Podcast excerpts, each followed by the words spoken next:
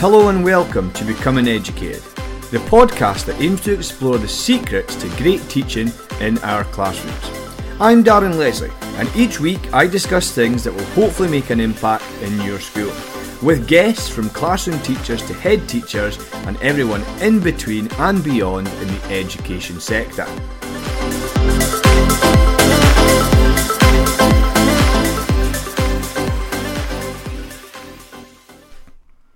This week I am joined by Josie Mingay.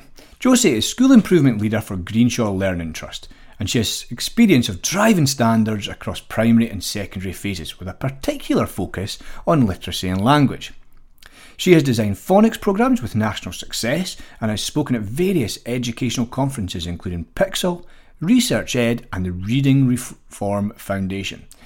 Josie regularly delivers bespoke CPD on key themes around the development of language, the impact of literacy on the wider curriculum, the crucial importance of reading, and metacognition and motivation. And today we discuss that crucial importance of reading as Josie describes the tutor reading programme that happens every morning in the Greenshaw Learning Trust schools. I asked Josie how the Trust has prioritised the tutor reading programme because the students read with their tutor for 20 to 25 minutes every morning.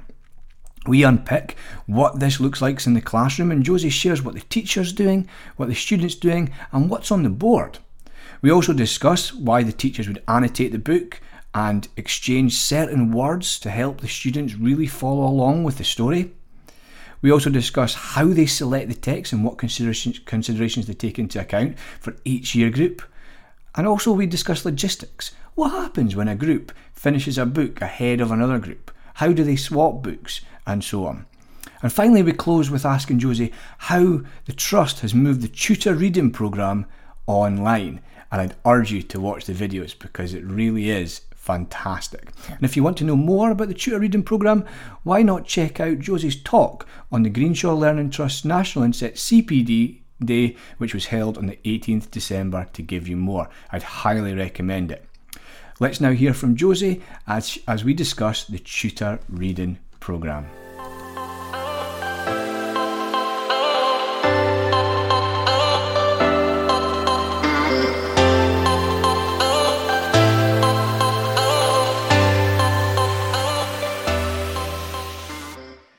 Josie, thank you so much for coming on the Becoming Educated podcast. How are you today?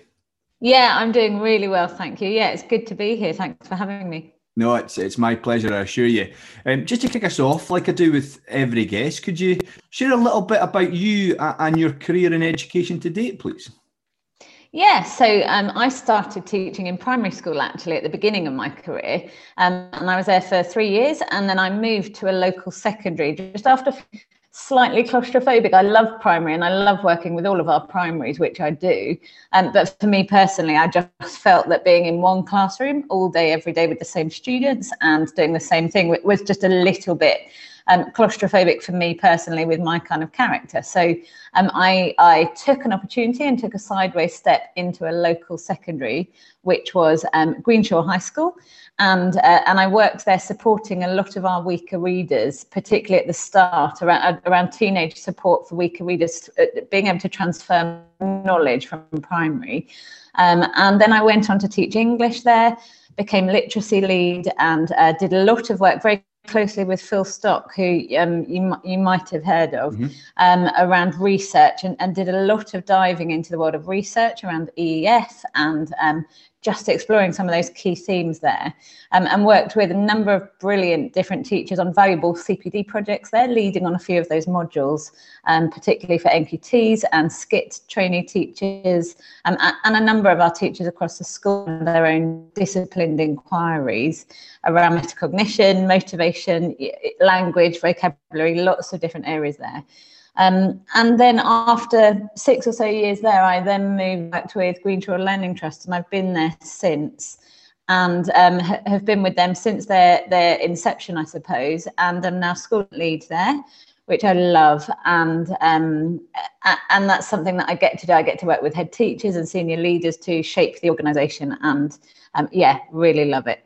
Right, such a such a wonderful job to have, and, and such a, a varied career moving from primary to secondary. And, and you mentioned earlier supporting weaker readers, and it kind of brings us kind of smoothly into what, what I'd like to talk about today, and it's the tutor reading program that you shared um, at the Greenshaw Learning Trust National Inset Day back in mm. December. So I would like to dive deep into that, Josie, and if you don't mind, can you share it with us?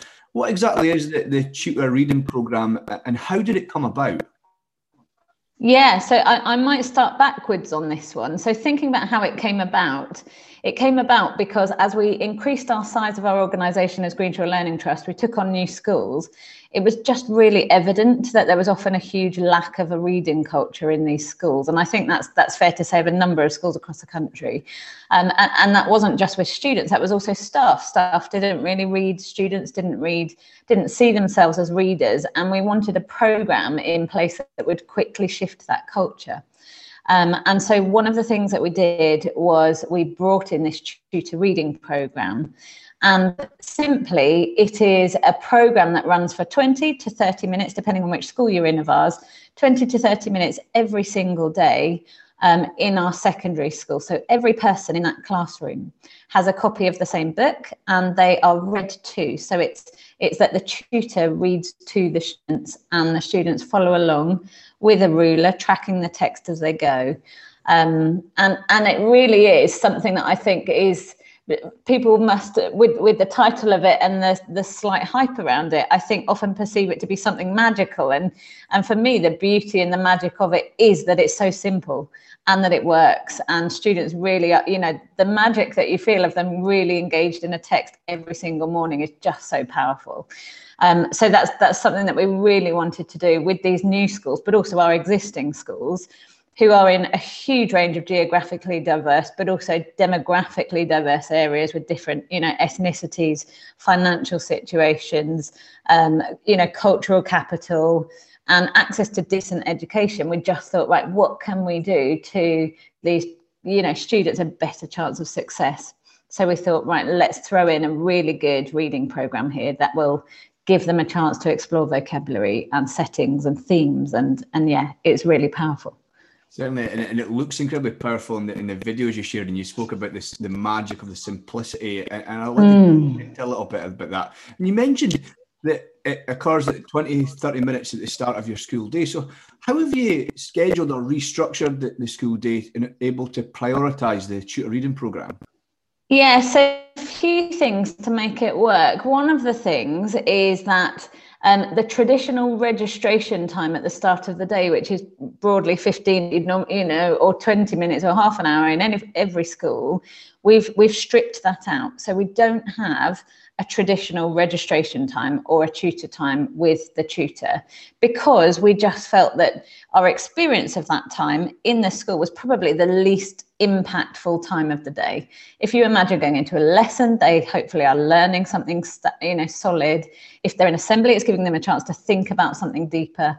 If they're in the playground, they're, they're socializing. But that kind of first 15, 20 minutes of the day really felt like a little bit of a flop to us and like it was just a typical chance to hand out letters to give out messages to check your pens and things like that. So so we thought right what can we do? So we stripped that. And in fact instead of that that's when we read. That's that's the first 15 20 minutes of the day. What we've also done to make that possible is instead of doing registration in the tutor time reading program and instead of checking equipment at that time we do this thing called roll call and roll call happens in um, our larger venues in the school. So it might be in a gym or in the sports hall or in the um, the assembly hall. And actually, in COVID times, we've had them out on the playground because of the the spacing. But the tutor would just simply, for 10 minutes in the morning in roll call, they would walk up the line, they'd do the register, and they would check equipment. So students know when they stand in roll call, they take out their equipment and they have their reading book with them. That, that would be their own personal reading book for the, I'll explain a bit later on in the day. Um, but they, they have everything out that they need that the tutor checks and and that is roll call. And within that time, when you're largely inside you, we play classical music, or we have um, radio for thought for the day, or we have something that just gives them a real cultural um, shift straight into the school when they get there in the morning. So that's roll call, and that's where the the um, head of year might be giving out key messages and things like that. So we're just removing the need to do that in tutor time. And then the third thing done is um, we might have had hour long lessons during the day. We've stripped off five minutes of that. So they're now 55 minutes. And the additional five minutes that we've pieced together um, partly help to supplement the first 20, 25 minutes in the day, but it also helps to give us 15, 20 minutes at the end of the day after our fifth lesson, um, before the end of going home, to have drop everything and read time. So students will not only they'll bookend the day, so they'll have tutor time reading in the morning where they all read the same book. And then for 15, 20 minutes at the end of the day, they'll have drop everything and read time where they bring their own choice of text and they can read in silence for 15, 20 minutes. Okay, so with can I ask about their own choice of text? Where do mm. they get that text from? Do they get it from the school or do they take it from home or a local library?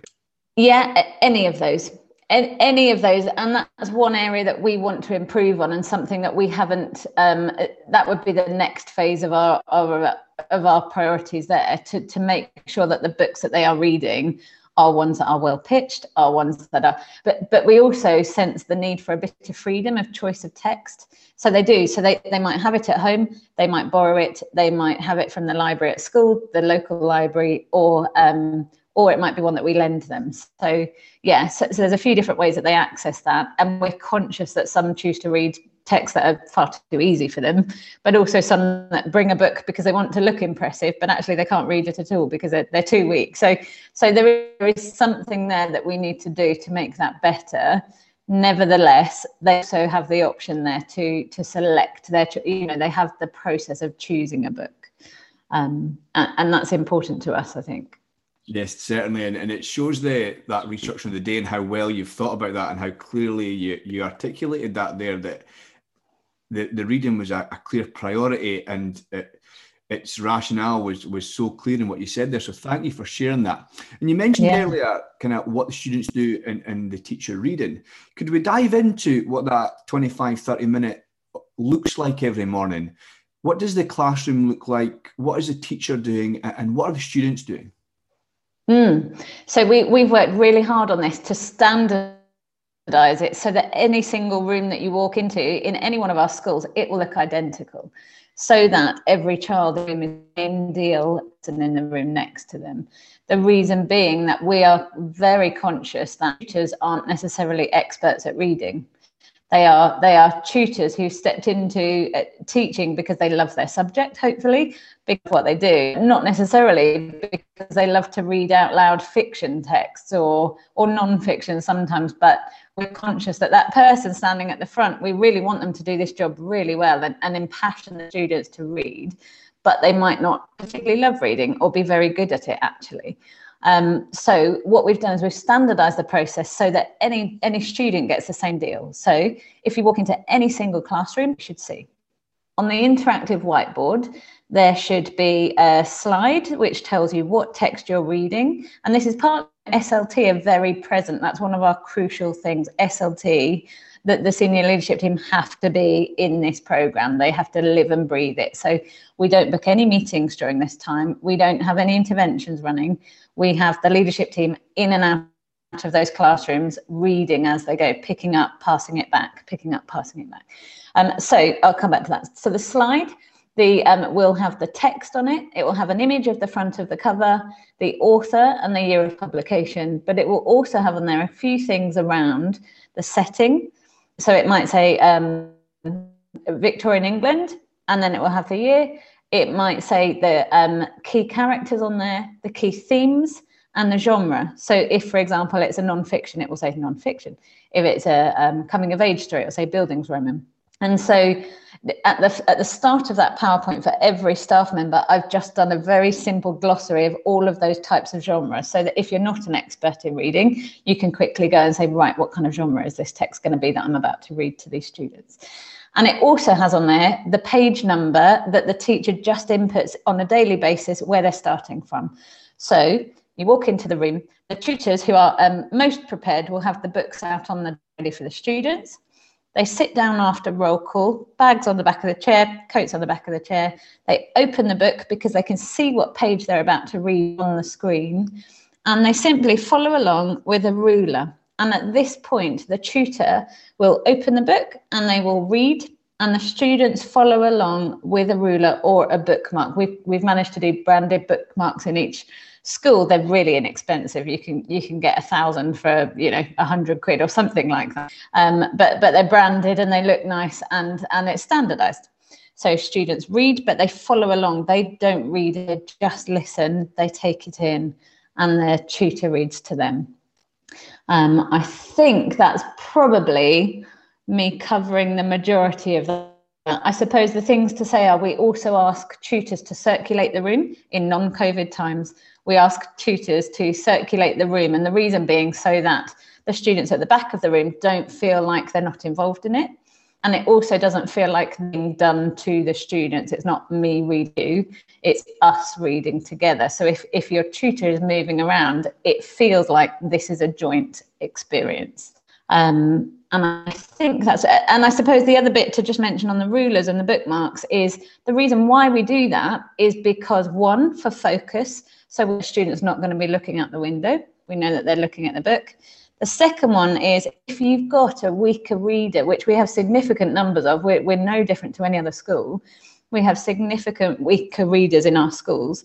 And we try to make sure that in our seating plans, we have the weaker readers sitting next to somebody who might be stronger. And therefore, if they get lost in their book, they can just quickly glance over and say, Oh, I'm on page 164 and I'm halfway down. Then they can see that and they carry on. So we often have um, questions from new schools saying, why do the why do the higher readers have to use a ruler? And that's that's that exact reason. Everybody is the same. We all come to this the same. Um, yeah. It's brilliant, and I love that idea of of the teacher circulating the room and reading because mm. we are reading together rather than I reading to you. I really like that. Thank you so, so mm. much.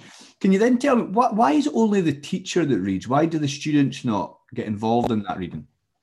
Yeah, so we've thought about this again, and we often get asked with our newer schools, why can't the students read? You know, particularly if you've got a weaker reader who's a tutor. So if you've got a really reluctant reader who's a tutor, who's brilliant at their own subject, be it PE, geography, history, art, whatever, they might really have an anxiety about reading and we do have stuff like that and everybody will have a couple of staff in their staff body who feel like that.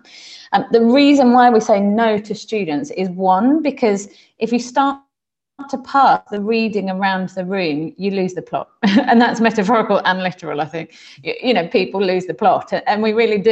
You, you don't get a sense of what's going on if you start to jump the the, the narrator the second point is we haven't shied away in this program from edgy topics or from you know themes that might cause slight anxiety or um, you know really difficult. We often have melancholic sub, um, uh, guess plots, which mean that there's there's some sadness in some of our plots and there's some difficult themes that that we want to cover. And I think we do that adult schools, not students. And therefore we we think that adults have a better understanding of some of the layers of these texts. And therefore you don't necessarily get the same narration or articulation from students who might be reading these without the understanding of, of what might be going on at a deeper level. Um, so, so one of the ways that we cover that is if we do have a weaker reader who's a tutor we might have um, you know if you've got a teach first who's teaching english or an english teaching english and they don't have their own tutor group yet, we'll pair them up with a weaker tutor. So we'll have them going and they might read instead, but we certainly wouldn't have the, the students reading. Yeah. So I like the, just one more before we move on to the next one. I like what you said about how important it was by having the senior leaders circulating mm. the school. And you, you mentioned briefly about them coming in and picking up. So how does that look in action? Mm. So that, yeah, good point. So that looks, the teacher is reading, the students are following with the ruler or the bookmark. There's the SLT members will manage to get it, and you can do it if you're in 20 minutes, you can get in and out of five or six classrooms in that time. And you simply go in. So if you're the head or the assistant head, you jump in, the tutor spots you, and we train them to do this in our in our initial training session when we meet with them. Um, with the whole stuff is we say, look, SLT really want to be present in this program. We want the students to see how important this is. This is a, everybody involved. And we also encourage our admin or our support staff to jump in as well if they want. We've got some real, we actually had a, um, a finance manager who loved to read. So she was in and out of these a lot as well. Um, but simply, they know that when you step into the lesson, non COVID, you will um, go and you will actually, when the um, tutor gets to the end of the sentence or the end of the paragraph, they'll just hand it to you and they'll point and then you carry on reading from where they left off. While the students follow and you might read a page or two and then you pass it back to them and then you leave. And, and it's as simple as that. And and uh, i suppose in covid times the way that we've done it is we've just also had the box at the side of the room where the slt member can pick up the book look where the where the student is with their bookmark and and kind of almost silent signal non-verbal to the tutor and carry on. Wonderful description and I, and I, would love to see to see that in action. It sounds so seamless and, and great. It must be great yeah. for students to be directed by their teacher and then one of the senior leaders come in and it just emphasizes the importance of it. Um, in the national inset day talk you spoke about um, teachers annotating books for certain words and you've spoke a little bit about weaker readers and, and so on. Can you share like what words do the teachers annotate and why do they do that to help support the reading? Yeah so we know that um, and there's various different models of vocabulary but one that we choose to use because it's quite a simplistic model and, and helps us understand them is that you can have tiered vocabulary. So there, and I'm not going to assume that anybody knows any of this. So I'll just briefly, so excuse me if I'm speaking to you and you know what this is, but briefly, there are three tiers of language. And the first one is tier one, which is words that we would assume students know by the time they get to secondary, which might be table and love and dog, the, the very basic kind of foundational words. The tier two words are words that you experience in written text, but we don't always use in, in, our, in our words that we use with each other. So it might be um, frequent, or it might be, um, I'm trying to think, uh, relevant. Those kind of words are your tier two words that, that you might struggle with if you just don't know what they mean. And then tier three are your subject specific words that you would use to deliver in a subject lesson. So those tier two words are the obstacles that we often find students really struggle with when they're reading a, a fiction or a non-fiction text. So we train up our staff to identify only four or five words on a single page. And they simply, with a pencil, each of our um, class texts have one book that's got a sticker on it that says tutor copy.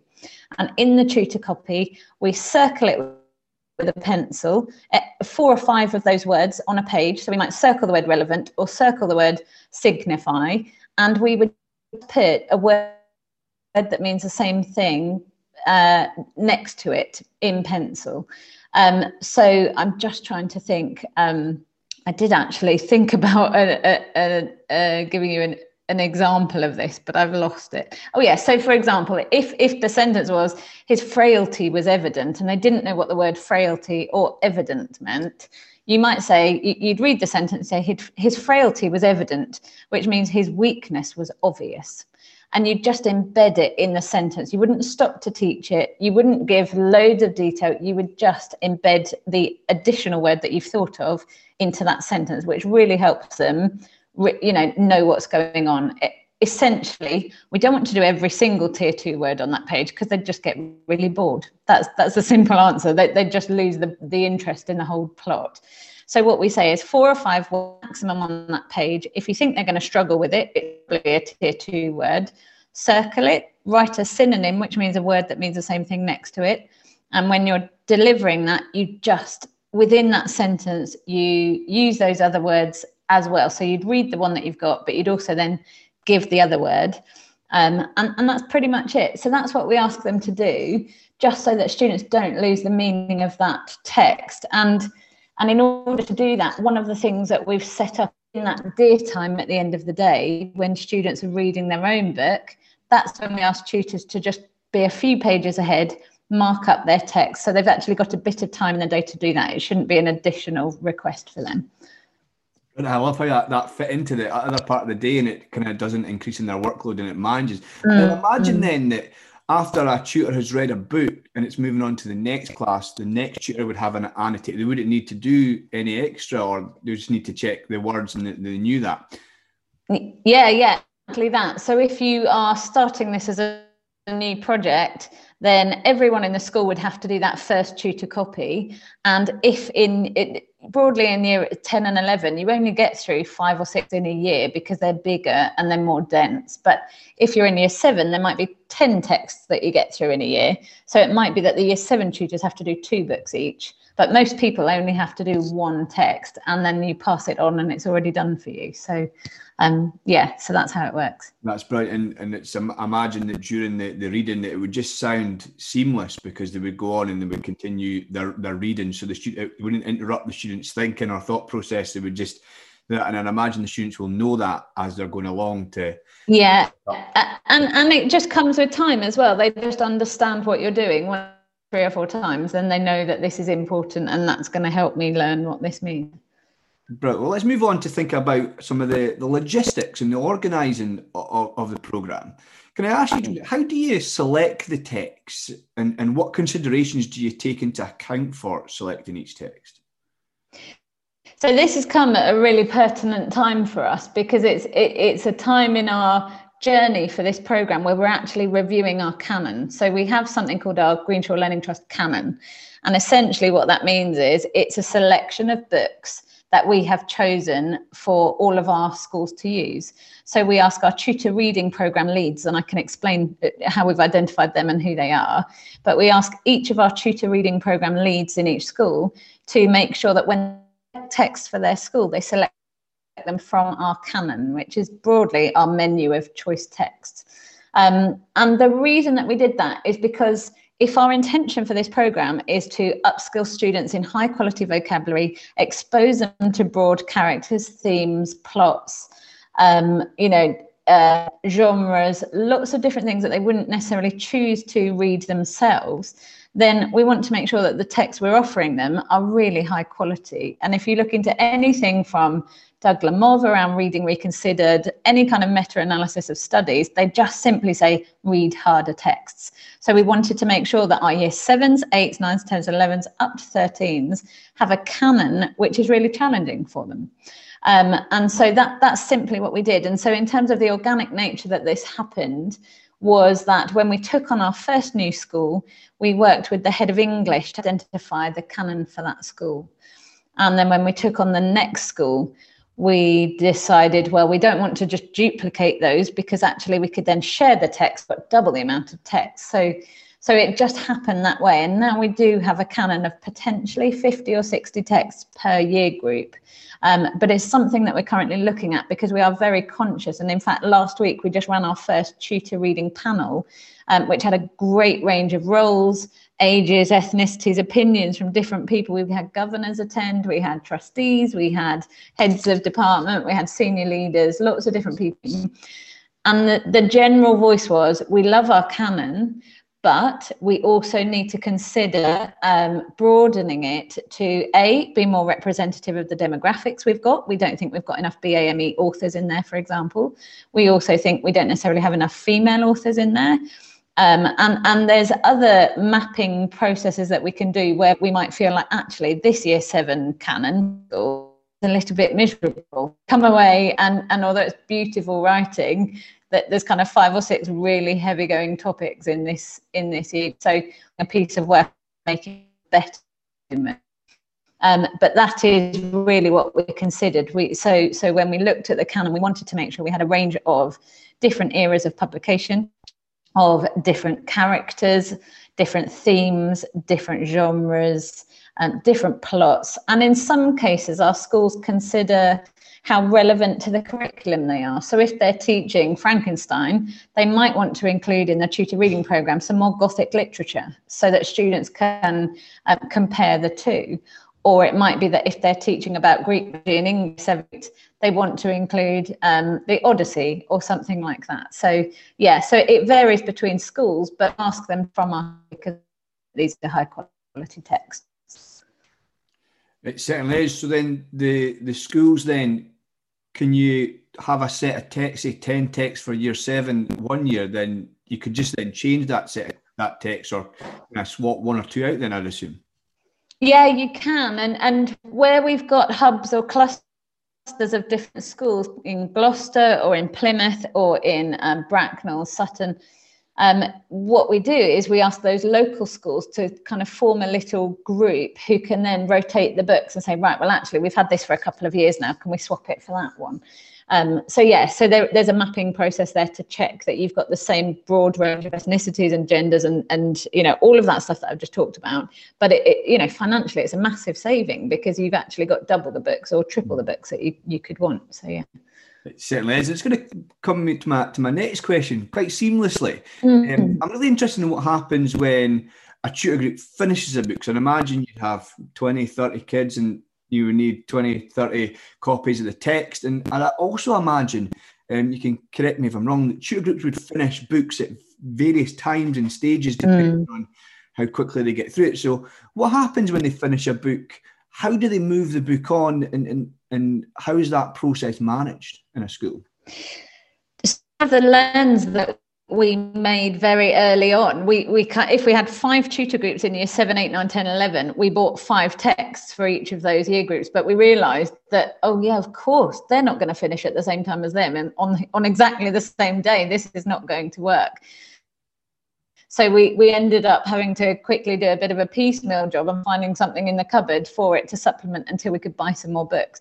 So what we now realise is that for every school, we say for each tutors um, uh, for each year group, if you've got five tutor groups, then you probably need to kick off with seven or eight so that you've got backup when when the first one finishes. There's another text for them to read. So that was the first learning point for us. Um, the, same, the second thing to say is our tutor reading leads in each school coordinate the changes. So as soon as I'm a tutor and I've finished my first set of books, I take that set to the tutor reading lead and they will receive them from me and the next set of texts. And they will just be simply tracking that on a very simple Excel spreadsheet tracker so that they know who's got what text and where. And then it might be that someone comes up and they say, right, I've only got a few pages left. I'm going to need another book so that they can coordinate that. And um, we did encounter, because one of the things that we is we don't ever want this to be just a diluted SHE lesson. We don't want it so that they read the text and then they you know then the tutor spends ages talking about the book and how did you feel and how did the character feel it shouldn't become that we just want this this program to be high quality text dive in, do read it. And we do have book clubs and discussion points for that. And, and we have opportunities for them to talk about that with tutors out of the sessions.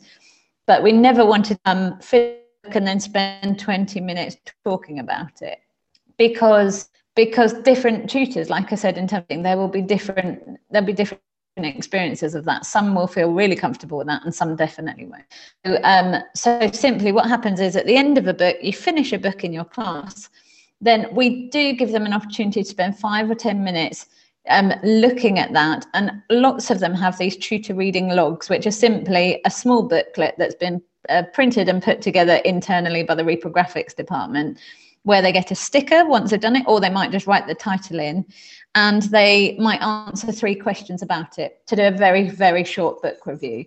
And it might take them 10 minutes to do. And then they move on to the next book. And it's as simple as that but we do we we have asked tutors not to spend hours on reflecting on the books i think that can come in separate places just because otherwise this this program won't be as in as it could be I like how it's keeping that kind of 25, 30 minutes sacred to the its reading time and its reading time. Yes. So thank you for that reflection on, on how the program works in terms of logistics and the and the tutor tutor reading lead. So thank you for that. And um, what I'd like to move on to now is, is how have you moved that program online? I watched a couple of the videos and, and read along with uh, some of the books and the reflections on that. So can you share with us how you've managed to move that program to the current for the current circumstances?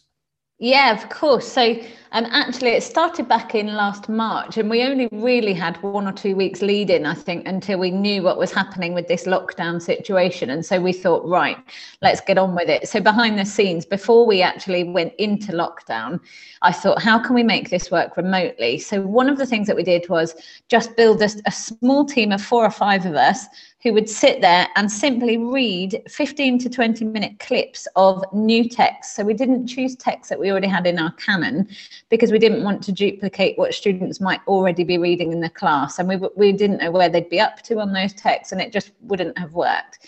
So we selected additional text per year group and, and we simply read. So for 15 or 20 minutes, uh, we, we read texts and they would be short clips that we then sent out as mini lessons to students to complete at the start of the day. And what came with them were short 10 question, low stakes quizzes that we used to give to the students just to check their understanding while they were remote. And, and not just that, it, it was checking their understanding, but it was also checking their engagement and seeing how much they were involved in that. And, and we were really pleased with the uptake on that. Um, and naturally, you know, everybody will have different backgrounds and experiences in, in home lives and how much they can access things. But but we were really, really pleased with that. So so broadly speaking, the remote program works. Um, so that they they watch one clip for 15 20 minutes in the morning and they follow it with so so the screen will just show with the bookmark or the ruler and the tutor reads or, or one of us read. They won't have the text at home because just financially it's not really viable and to send them out and all of that it's, it's not going to work. Um, but yeah that, that's second best for us at the moment. Well having that image of the book and the um, ruler mm-hmm. falling down it's, it simulates exactly what they'd be doing in the classrooms. And I thought that was just beautiful. You spoke about earlier about the simplicity of the program. And I just thought mm. how you've transferred it to online just is a beautiful example of that simplicity. Yeah, absolutely. And actually, it's one of the ways that I've recommended when primary schools have said to me, How can we make this work? Um, it, it's one of the ways that I've suggested because you could easily in a primary school have a tutor with a visualizer and the students sitting on the carpet watching um, watching the whiteboard if they can't financially support buying 30 for that tutor group they could have the visualizer and students just follow along. So it would look very similar to that. Yeah. Brilliant. Thank you. That's a wonderful wonderful idea. Thank you. And um, just a couple more questions and and it's been a wonderful exploration and, digging into the, the program. Uh, I want to ask you, Josie, why does the tutor reading program matter and should schools consider implementing it themselves? Mm. So, so why does it matter? I suppose I, I, come back quite often to our tagline of schools, and, and lots of our schools use the same tagline that that we believe that students have a better chance of success. That's our tagline. We believe students have a better chance of success with us than if they went to any other school, and that's what we really want for all of our pupils in our schools.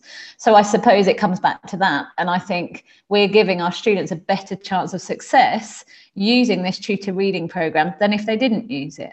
So it means that they just get this real wealth of vocabulary. And if you compare state school to private or public schools, I mean, I think about um, Eton with Jafar Hall, they've got this debating chamber there that cost them 18 million pounds to build. And I think, oh my goodness, you know, we're competing against that. And and, and if really we care about these life chances for our pupils, then we've got to give them exposure to great literature, to great vocabulary, you know, a real deep a depth of understanding around some of the comprehension of that um, but also an empathy for characters and, and a real interest and desire to want to read and know more. So we talked um, a, a, while back about um, intrinsic and extrinsic motivation and whether or not we should give certificates out for reading books or whether we should give stickers. And actually, the research, and I know there's varying different degrees on this and, and there's kind of different opinions, but for me, the desire to read is enough and, and they shouldn't want to have a sticker just because they've they've read a book because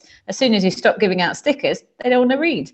Um, so so for me it, it really matters in terms of their desire to want to know more and learn more about the world but also just their breadth of understanding around some of that you know language acquisition that we can give them so yeah so yeah i massively encourage people to think about this and and there are always ways to make it work Brilliant, thank you. I totally agree. There's always ways to to make it work, and if not everyone would want to kind of prioritize it the way that, that you did. But even th- back to the primary example of just the teacher with a book underneath the visualizer, you can still you can still implement it without having to buy all the books. So thank you very much mm. for that reflection and, and, example and why it matters to to the Greenshaw Learning Trust. So mm. can I just to close us off, if a school was is interested in implementing it, what steps should they take to do that with their own tutor, tutor reading program, what advice would you give?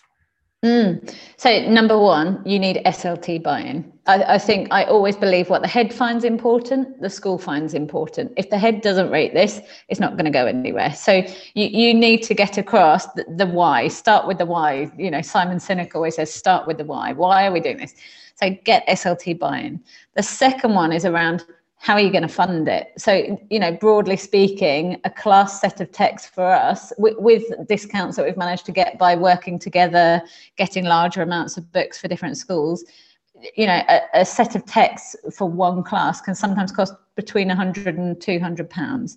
So think about where are you going to find that funding. Now, the ways that we've managed to find funding for that are one, we've um, we've looked at our, our budgets and we said right what licenses and what stale programs you know or or old licenses have we had that we really just aren't using? They can cost a couple of thousand pounds a year. So we've got rid of those kind of things. Uh, where else can we save money? Well if we work together then we can buy double the amount of books for schools and then we rotate them locally. And whether you're part of an academy trust or whether it's just a local agreement with another local school that can work um, we also go out to local businesses and say, look, would you sponsor us for one one academic year or one cohort's worth of texts? And local businesses are often very happy to support you with that. And, and you can even throw a stamp in the front of the text saying thank you to so and so local business for doing that.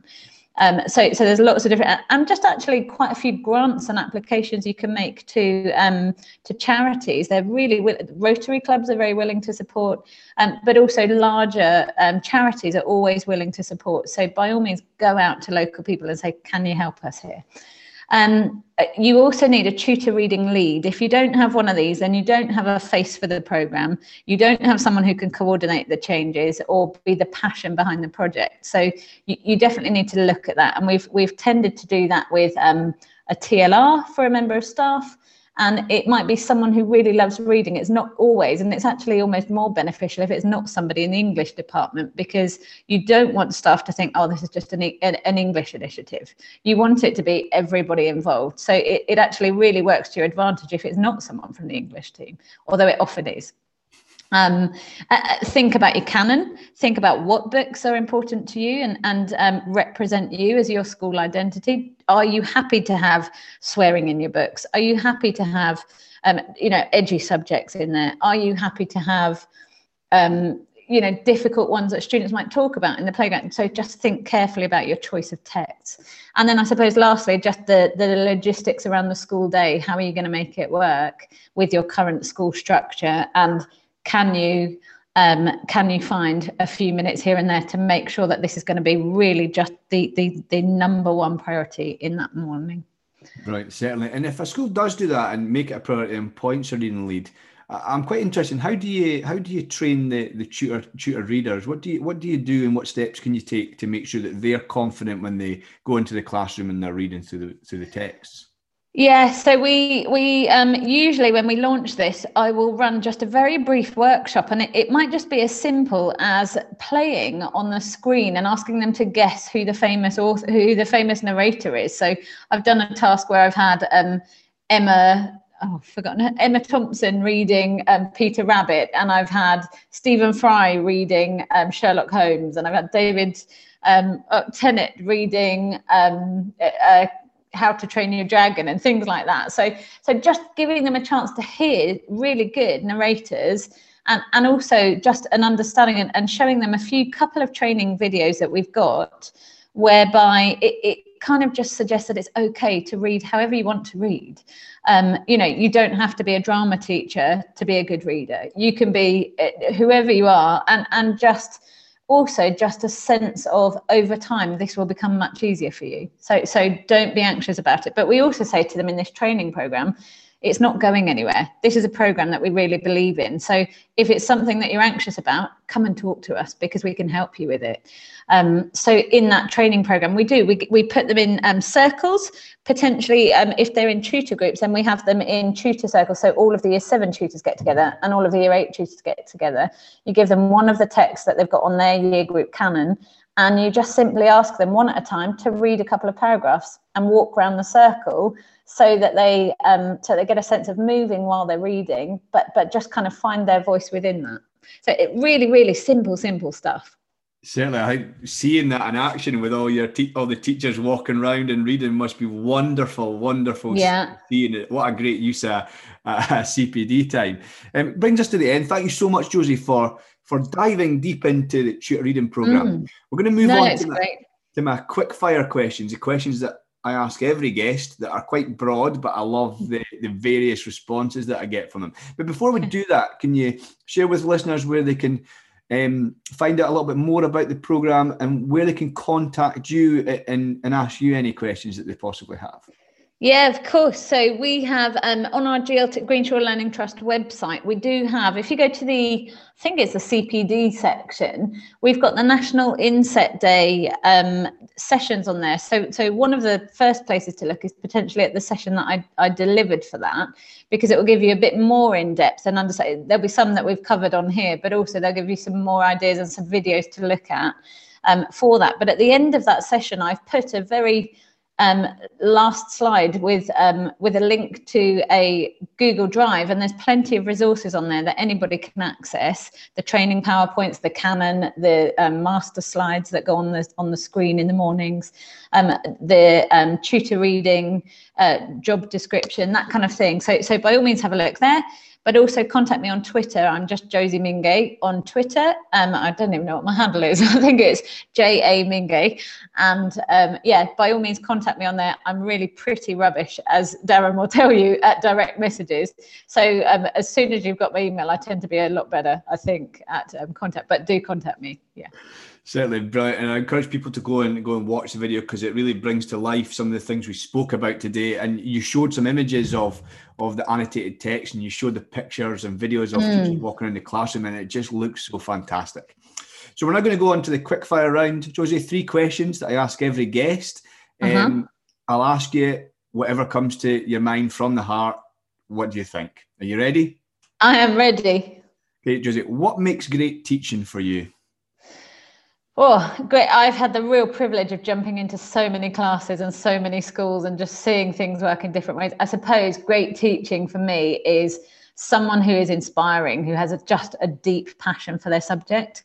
Um, but also that that has to be coupled with great teaching has to be coupled with delivering really well. You can't just love history and and be a great teacher. You have to be able to know how students are going to remember these things. So you know you give a good input, you model it, and you um, ask them to have a go, and then you you assess it. Essentially, it, it comes back to the real basics. But you know having a real strong subject knowledge knowledge, a strong desire for students to get that passion, um, and an opportunity for them to deliberately practice what you're asking them to do. That's great teaching for me. Right, thank you so much. Uh, question two um, What one thing would you prioritise to bring about great teaching in every classroom? Yeah, again, it just comes back to me. It, and lots of our Greenshaw Learning Trust principles are just simplicity. We think clarity is is bred from simplicity. So following a real standard structure. So we have our teaching and learning principles. There's six of them around behaviour, around quality of instruction, around how to make it stick and get students to remember it, adaptive teaching. Um, I'm missing some of them. I know there's assessment and potentially modelling and um, yeah and and all of that. So i think those kind of six key principles for me are just crucial to to great teaching and making sure that you've got elements of those within every single lesson.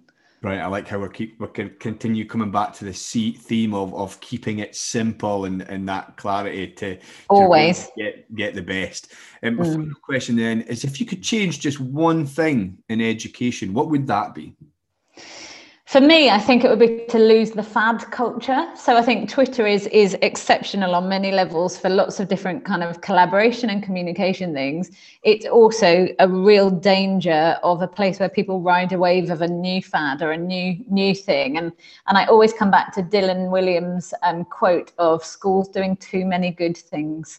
And I think if we stripped back back to the simplicity of what we know works and, and choose to do two or three things really exceptionally well, then then I think that's how you improve education. So so to pull away from the feeling of oh we've got to do that because everyone else is doing it, and actually in two years' time you realise it doesn't do anything. Um, I'd pull away from that. Yeah. Right, what a what a way to finish the interview, Josie. What a wonderful reflection. It just leaves me to, to thank you so so much for giving up so much of your time to to come on the podcast. It's been a, a great privilege to to speak with you today. Oh, it's been super. Thank you for inviting me. Yeah, I've loved it. Thanks for listening to this episode of Becoming Educated. As ever, I would be delighted to hear your thoughts, and you can contact me via Twitter at dnleslie or via email. So that you don't miss out, I urge you to subscribe to the podcast. And while I have your attention, why not submit a review of the podcast wherever you get yours from so that many, many others can access Becoming Educated? I'll be back next week with another episode of Becoming Educated, and I do hope to see you there.